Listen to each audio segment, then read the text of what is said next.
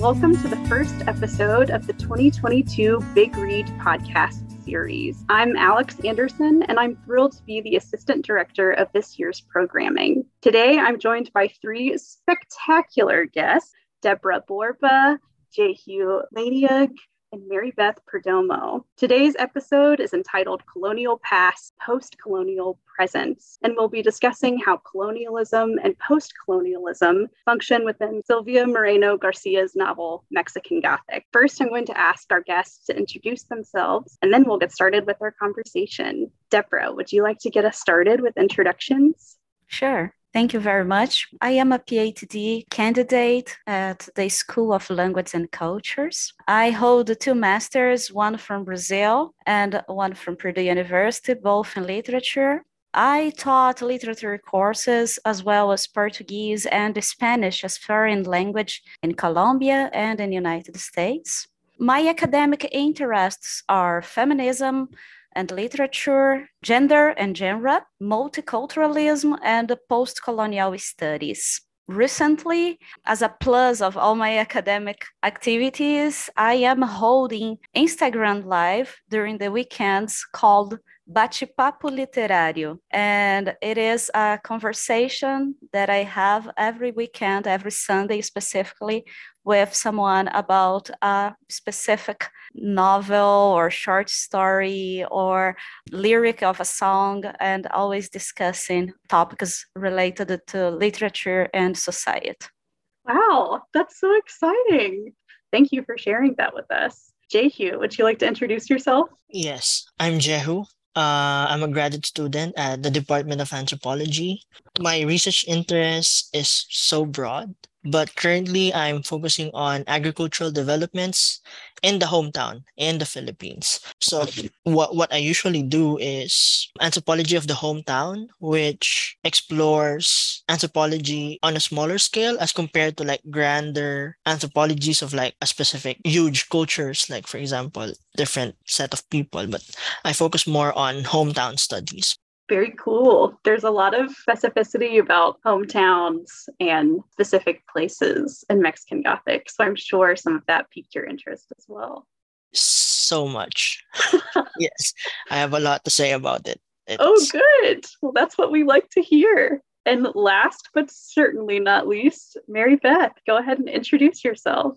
Hello, my name is Marybeth Perdomo, and I am a PhD candidate in the English department here at Purdue University. I'm part of the LTC program, which stands for Literature, Theory, and Cultural Studies. And I am a medievalist. so I rarely read American literature if I don't have to. So, so yeah, so this is very much outside of my wheelhouse but I mainly do art theory and literature, women in medieval romances, Middle English specifically. So if you ever want to pontificate on medieval romances, I am the girl to go to. But otherwise, this is very much a new realm for me. And as I'm teaching this book in my class right now, I'm learning so much about American literature and the Gothic genre as a whole. So it's been a ride. But yes, thank you for having me, Alex. Of course. I'm thrilled to have all three of you aboard. And listen, Marybeth, there's some overlap between the medieval romance and the Gothic romance. They are not so far as we might like to think at times. In order for our guests to have the most free flowing conversation possible, we're going to get into some spoilers. So, if you have not finished the novel, this is your official spoiler warning. This year's Big Read kickoff event is a wonderful lecture and Q&A from Dr. Jessica Mercado entitled Five Things to Know About Mexican Gothic. Additionally, Professor Kara Kennelly will be giving a talk entitled Setting the Scene in Mexican Gothic, Society, Culture, and Politics of Early 20th Century Mexico. Both of these talks revolve around the various contexts surrounding Moreno Garcia's work. So, with this interest and context in mind, what exactly are the social, political, and cultural contexts of Mexican Gothic? And perhaps more importantly, how do we see those factors contributing to the text writ large? My students actually brought something up to me this week that I didn't think about, and it's how Noemi, the main character, comes from a privileged background, right, as a you know wealthy woman, and how she is also very skilled at navigating conversations between characters, particularly with the Doyles. You see her in the book mentioning often about how, at one point, she says, I know what it's like to deal with irritating men. and so she has, seems like, all these like social skills in this little toolbox that she carries with her that she brings to the Doyle house. And you see her implementing them. And it seems that the author loves to give her a challenge in the character of Virgil, who sort of seems to meet her uh, match for match. And it was just a very enlightening conversation about how women navigate conversations with men and in new environments. Yeah, it calls my attention because usually we have the component of post colonial spaces where the strength that represents the colonizer is very higher than the colonized. And here we have the opponent or the, the strengths that they are representing are almost equivalent. So I think we have a component of gender that's very strong and will be discussed in the future. But when you think about how prepared Noemi is to talk with the Doyle, she is very well prepared, not just as a person, but as a academic as well, because she studies anthropology. So she read the same articles that he did. She can argue about that, and she can make counterpoints about what he is presenting to her. Marybeth and Débora, you both bring up an interesting point because I hear both of you are interested in Noemi's kind of social context, that mid century Mexican in her early 20s in the novel. She's a socialite, definitely. And I think so often in historical fiction, women's social education just like you're saying, Débora, is sometimes seen as lesser than other different kinds of education. But I think the novel and Noemi's character specifically challenges that supposition because Noemi is not only socially adept and, like Marybeth is saying, having to navigate these incredibly uncomfortable and at times absurd conversations with irritating men like Virgil and Howard. But she learns to prevail and hold her own. And at times it's almost like a cat and mouse game for her, especially when she's speaking to Francis. You know, she's kind of she's aware of the fact that she's flirting with him, and Francis is not always aware that Noemi is flirting with him. So that's definitely some moments where we can see the social context coming through. Well, Débora reminded me of this interaction she had with Florence, right? With this idea of like the colonizer and the colonized and the power dynamics between the two. Because you know, when when uh, Noemi meets Florence, Florence lays down the law, law as these are the rules of the house. These are who you are allowed to interact with and who you're, you know, what rooms you're allowed to go into. And so it was it's a very it was a very interesting moment uh, for Noemi at that time to learn Florence's rules in this house. The domestic context is also incredibly important to Mexican Gothic, especially since Moreno Garcia is playing with that at times with that haunted house trope, but definitely with the kind of mad woman in the attic trope as well uh, a couple of moments in the novel talks about a revolution and how they are transitioning or has transitioned after revolution.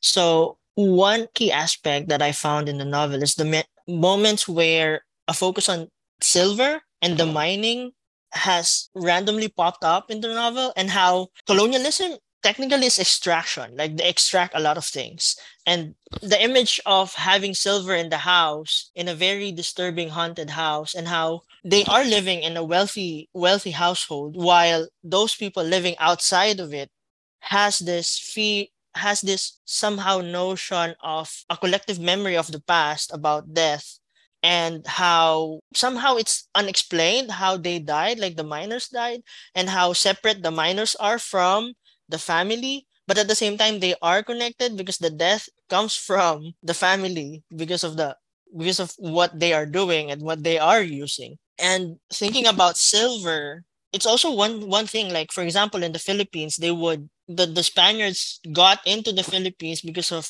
aside from spices they're also looking for gold So it also connects to other the grand the grand notion of colonialism where it is really extraction and how the family somehow creates a narrative of how important the mine is because they want to revive it again. But there is also like a counter narrative of why they shouldn't do it. And i'm just astonished how even though the setting is in Mexico, I can also apply it to post colonial nations such as the Philippines and how families really, really have a grasp on the political and cultural aspect of the country. So, yeah, it's just astounding. Like the dimension, the use of silver opens up a lot of things in, in the aspect of colonialism and how they are grappling with different outcomes of colonialism. Even even medicine, for example, is, is changing how how they use medicine with tuberculosis, for example, in the 1950s. Of course, tuberculosis is a new thing during that time, and there's not a specific cure for it. So the, the marker of like tuberculosis and how they are suffering is also a good time indicator for the novel. It's interesting, right, that you're talking about the land and exploitation, because that's actually a, another conversation I've been having with my students. And I actually did some cursory research into the Mexican Revolution. And it was interesting what I found. You know, prior to the revolution, there was a president who was borderline dictator. His name is Diaz, and he actually courted European aristocrats to come to Mexico and to take up land. And a lot of the indigenous people, the natives, were essentially these penniless workers that worked on on these lands that you know they were native to and so it's you know so that's what we're seeing right? With the doyle family is like they have all these workers and then the way that these workers are treated right? Like at first it's like oh yeah they were sent home after they died but then it got too expensive so they just dug up a pit and just threw their bodies in there. And it's like you know and, and you know and especially in a in a very you know Catholic heavy area like Mexico, it must be so daunting to know that you don't have a resting place for your loved one because this European family just didn't find it important enough to send them back. So I think it's interesting how the lives of the miners are sort of treated in a very um, transactionary like method, right? So I agree with a lot what you were saying. Yeah, I'd like to add that she uses the Mexican Revolution, and it's not necessary to have a lot of knowledge about that to understand how conflictive it was. It is like the foreign people taking advantage of internal conflicts and multiple times internal conflicts being created because of the colonial process and the international interests on that land. And they they use all of this as a very good space to take advantage and to explore even more the poor people on the places. And uh, despite each country having a particular and peculiar narrative about the colonial process, we can see very similar moments and actions. So, what happened in Mexico is similar to what happened in Philippines, to what happened in Brazil. So we have different colonizers, but the process is very similar and about what Marybeth just mentioned the miners and the workers. It reminds me one part of the narrative, one paragraph that I really love because for me it summarizes a lot of this colonial discussion that we can have. It is on page 269 and it says, a body. That's what they all were to them. The bodies of the miners in the cemetery, the bodies of women who gave birth to their children, and the bodies of those children who were simply the fresh skin of the snake. And there on the bed lay the body that mattered, the father. So I think this citation is great to synthesize all of this colonial process, even with the element of the father as the patriarch, and reminds us the patriarchalism that's part of the imperialism and all the colonial process. I think all of your comments are kind of speaking to the fact that there is clear socio-historical context of the novel, but like what Débora is saying, readers and students don't necessarily need to know every detail about the Mexican Revolution to be able to understand the colonial and post colonial themes throughout the text, right? We can clearly see, just like in that passage that Débora was pointing to, the importance of patriarchal figures and patriarchy writ large and how those elements function within post colonial contexts, just in one paragraph.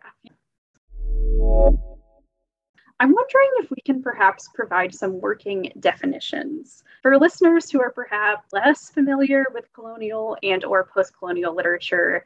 How would you define or describe colonialism or colonial powers? It's a big question.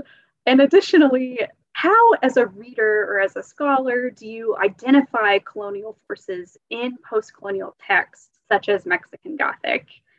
One thing that stood out to me when I first started reading this book was at the beginning when Noemi comes to the house and she is told, We speak English here and Spanish is not allowed. And I think that that has to do a lot with colonial powers ensuring, you know, they define what is permissible and what's not permissible in a given space. So in the house, Noemi is not allowed to speak her language that she's comfortable with. So having sort of that power over her, I think is part of it. I'm really not sure how to define that. There are different ways to read colonialism, but the main idea, and there is more agreement around it, is when the European empires started to uh, navigate to the new world and to colonize this world. So we can think about 1492 as the beginning of this process. And then we have different nations in Europe that colonized different countries in the New World in Africa, North America, Central America, South America, and Asia. So, this process of taking those places and imposing then the dominance and the culture and the language and everything else is part of this process of colonization. But it's not so simple because to be able to be over a culture, over a people, it's necessary a complete process of dominance where someone is better and someone is not good. So this is this this process and it's used a lot in colonial studies the binary pairs. So we have black and white we have civilized and non-civilized. We have good and bad we have male and female we have a lot of different pairs and they were very useful in the process of colonization. So one language is good and another one no. And the only privilege and it's a construction as well used by the colonizers is that they were starting a process of modernization. So they had the ships to navigate, they have the instruments to navigate and to go to the different new continents, and they had a little of more power by the guns that they were using. But it didn't mean that they were better. They just took advantage of these instruments to dominate the people. But to identify criteria of colonization and aspects of colonization in the world and in literature, it's very easy because the process of colonization was so strong and it worked so well for more than 500 years that we can see it in almost everything.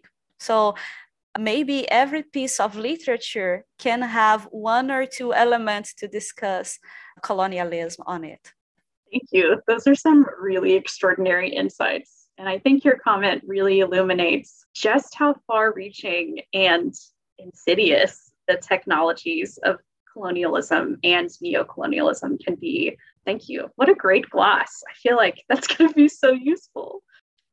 We should definitely talk about that first dinner conversation with Noemi and Howard and you know how he comes right out of the gate and asks her what are your thoughts on the superior and inferior races? And it's like i'm just trying to have soup. Yeah it's a great point because when i was rereading the novel to find the specifics on colonialism and post-colonialism there i saw first the conversation that noemi had with francis and he said, Oh, in our place, we just speak English. I hope you can speak English. And it was great for her because she was educated in English and she took classes since she was six. And we can read it as a colonialism, post colonial thing, but maybe not. So it passes. But when we have that first dinner and Howard starts this conversation, his first comment is, You are darker than Catalina, than your cousin. I, I thought, this is the beginning of the tragedy. yes, because colorism is so prevalent. It's still today, especially in Latin America and Caribbean islands. And so it's, I was already starting to get uncomfortable and shifty. Yeah, I think in that moment, Moreno Garcia is kind of testing the limits of her readers too. I feel like she dangles preliminary comments about, like, well, maybe we should give this character the benefit of the doubt. Like, maybe I'm reading too much into this. Maybe they didn't mean it that way. And then Howard comes out with the, you know, you're a little darker than your cousin. And it's like, yep, I was right. That's exactly what that is. But again, I think that's like a demonstration of how sneaky and how insidious those powers can be and how it's slip in through things like language and control and domestic space and extraction all of these great things that you all are bringing up. It seems like howard just has no care whether or not this makes her uncomfortable.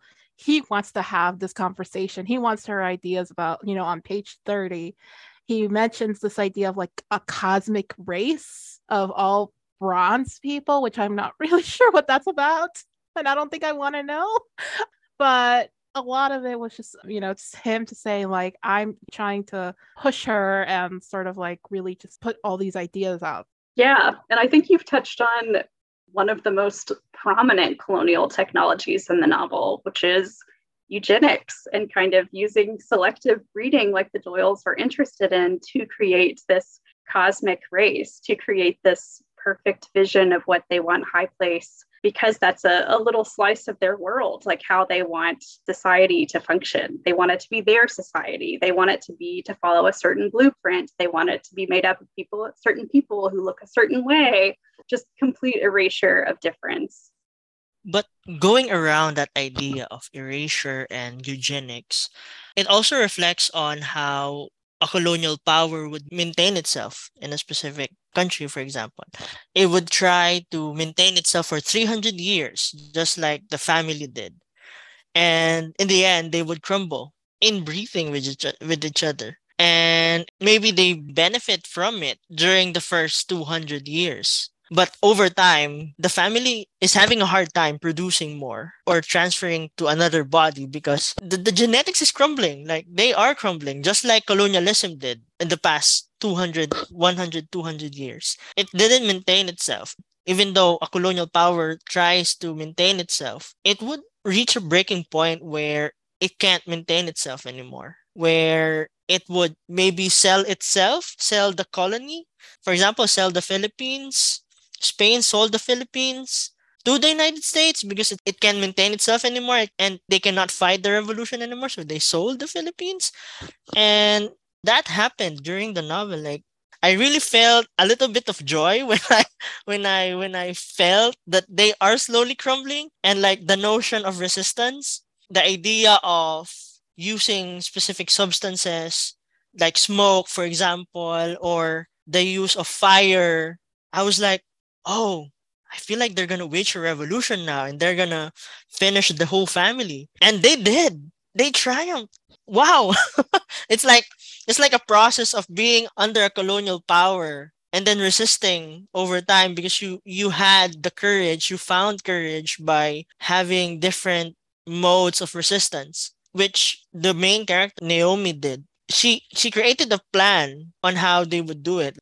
I definitely agree with you there. I would also say that we're seeing resistance even before Noemi enters the pictures with Ruth, right?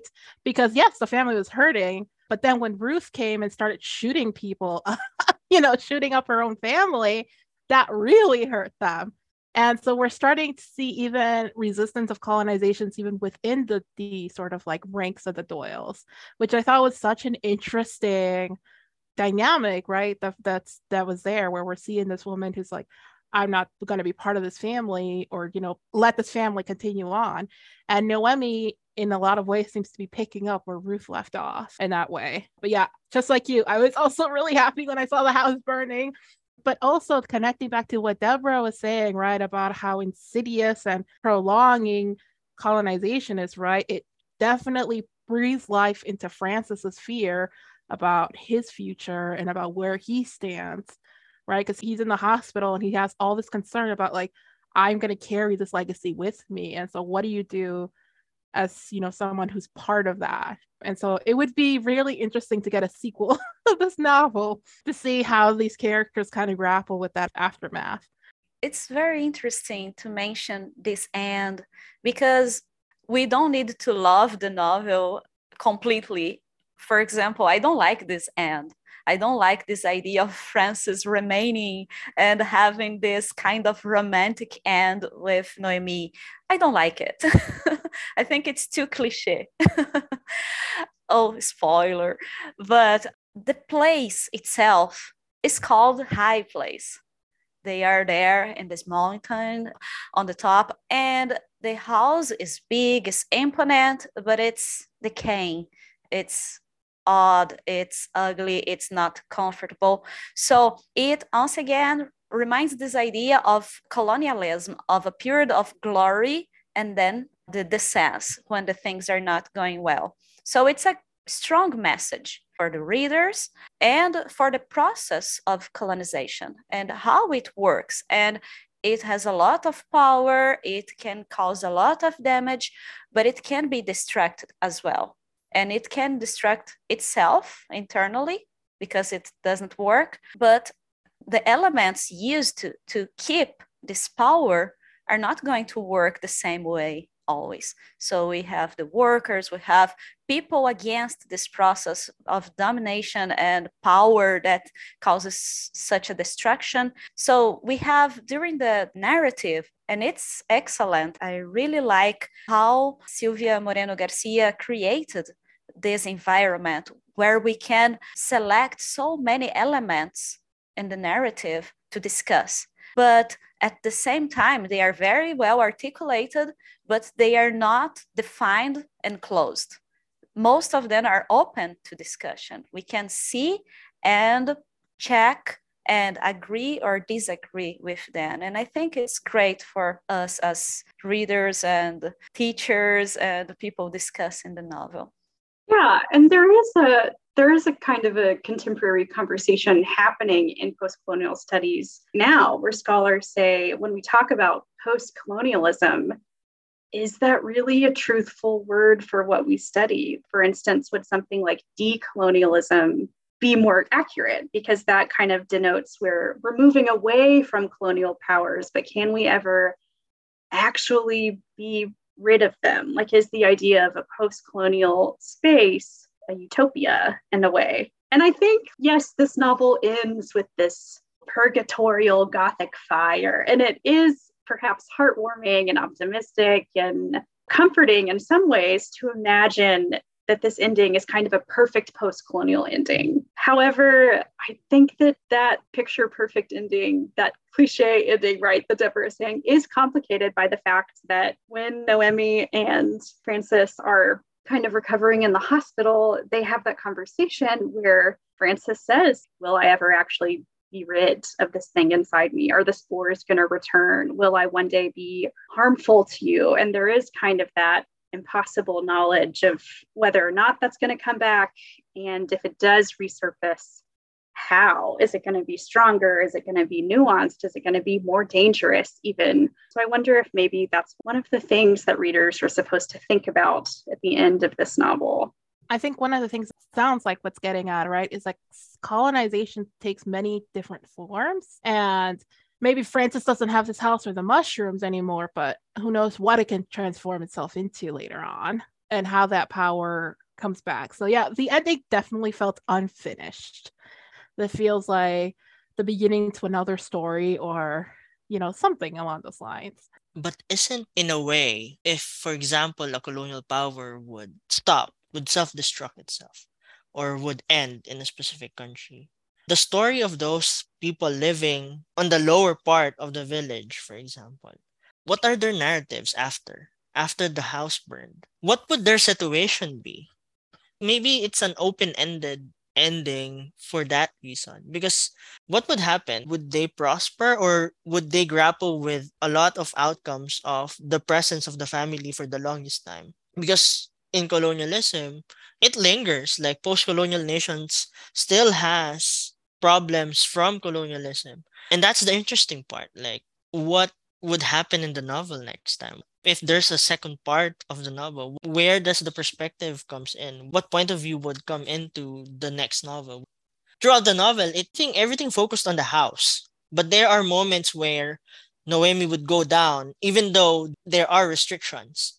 But the narratives of the people it's really not thoroughly explored so if they're thinking about what would happen next I mean, I want to know more about the people who live in the village in the novel that we have, because we get insights into two characters who live permanently in El Triunfo. So we have like those two examples, but we don't really have access to any of the other characters' lives. And part of that is by design, because how could Noemi have access to those people? She is effectively a prisoner of High Place anytime she goes down to the village, it is only because Francis acts as a steward, literally, for her. But I'm wondering too if that omission is supposed to strategically prompt readers to wonder about the people who live in El Triunfo, or if we are supposed to interpret that omission as ghosts. Like, is that kind of the unspoken haunting of this novel? Are we supposed to always be picturing High Place with ghosts of the miners in the background? Are we supposed to be picturing grieving families in El Triunfo. I mean, that's just something that I consistently think about when I revisit this text. I mean, Dr. Camarillo even mentioned, right, that everyone in that town had been affected in some way by the Doyles. So there's definitely a collective trauma that exists in that town. Even even if the Doyles are gone now, El Triunfo will never really be the same. Somebody said, right, that a lot of people left the town. So you're sort of seeing one of the effects, I think, of colonization, which is where the land becomes uninhabitable and so people are forced to migrate you know being forced to move to go someplace where you can find resources and so i think that that's a really good idea of thinking about it as ghosts because it's you know it's becoming a ghost town that's a great point as well. I had a thought about these two locals that appear in the narrative, the doctor and Marta Durval. Durval. That's kind of a she's not a doctor, she's not a medical doctor, but she treats people with some potions and medicines that she prepares. So she represents like the indigenous people, maybe.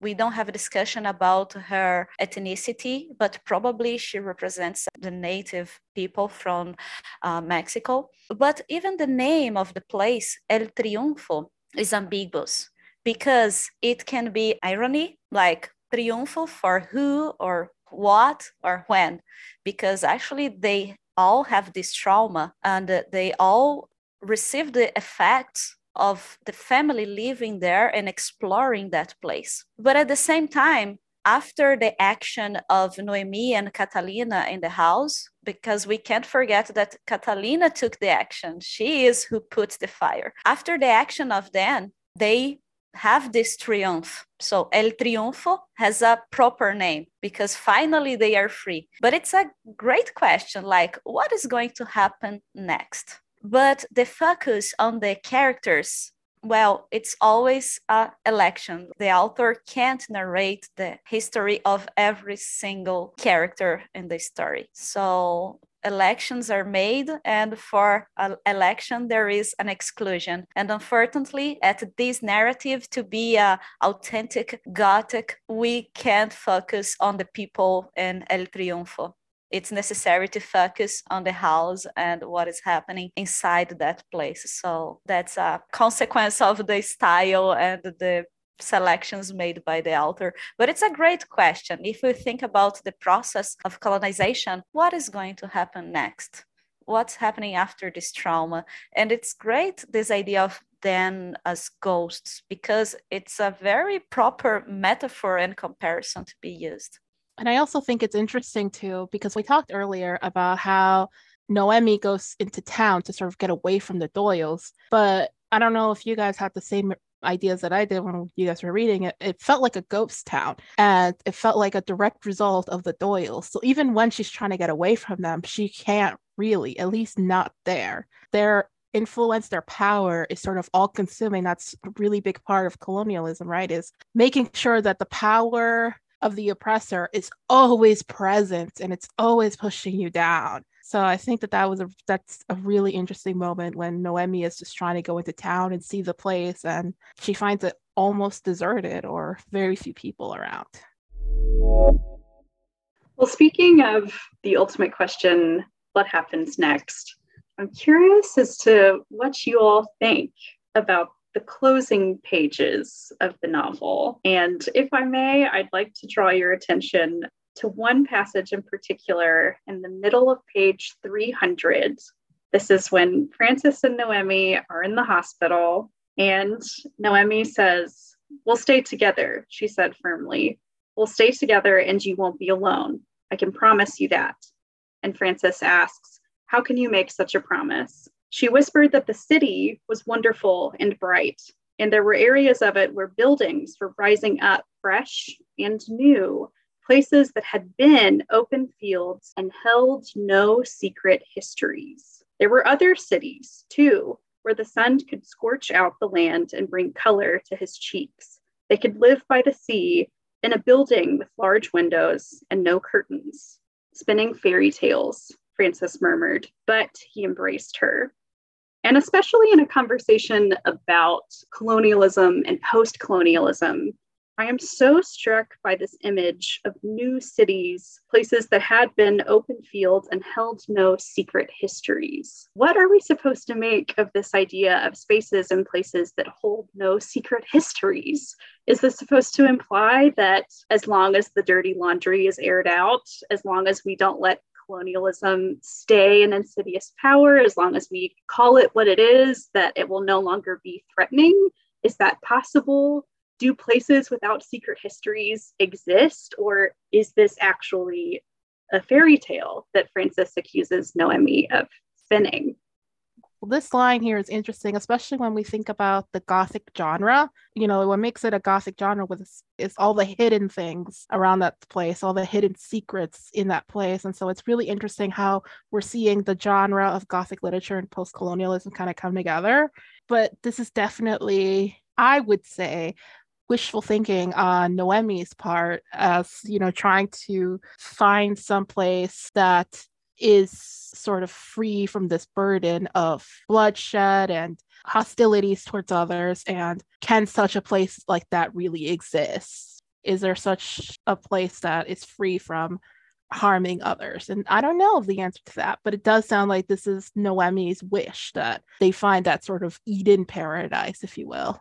For me, it sounds in two ways. First, in the narrative, the idea of a utopic place, a paradise, a place where no harm can be done. And if we think about the colonial process and the decolonial idea as well, it is once again this utopia, a place that's peaceful, a place that's good, but at the same time, it must be constructed because the place does not exist. And she mentioned the idea of different cities. So maybe this idea of search, of migration, and maybe a new place for Francis because she is in her land and she belongs to that place. Who is not uh, belonging, at least naturally thinking, if you think about the language and the culture and everything, is Doyle family. They tried to recreate England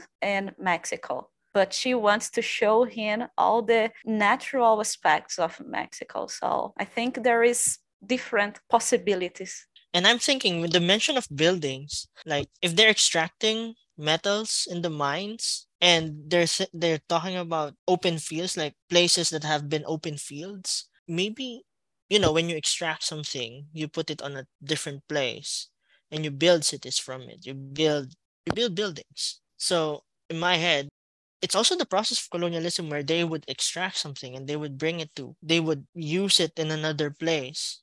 And I wonder too if here we're supposed to maybe be generous with Noemi's notion of like rebuilding or building anew. And maybe she's also talking about the kind of relationship building. In a positive reading of this ending, maybe this is Noemi offering a kind of sustainable post colonial model for rebuilding. Maybe it's a relational rebuilding. Maybe it's also an act of forgiveness. I mean, there's certainly a version of this novel that could have ended where Noemi would have absolutely despised Francis solely because of his connection from the Doyles, but that's not the case here. Yeah, and now actually that I'm sitting here and thinking about it, because right, because the next line she was the one about talking about Catalina was the one who made up stories. It reminds me, right, earlier in the novel, she always talks about all these stories that she grew up hearing with Catalina.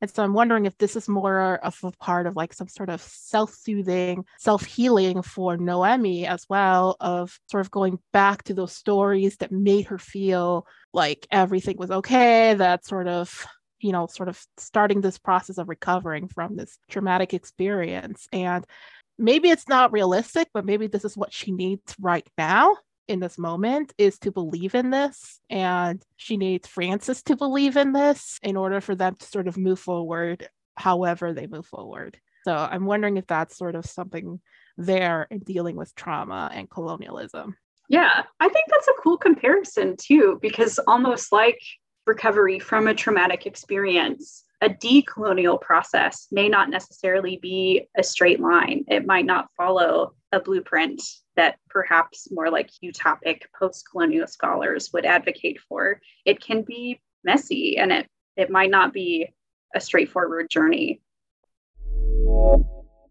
One more comment about the characters in general. They are not plain, they are all with a tendency to be round. And I think Noemi is very strong and her character, like her personality, since the beginning helps to develop what she's doing during the, the development of the narrative. But everything is possible because of the interaction that she had with Francis.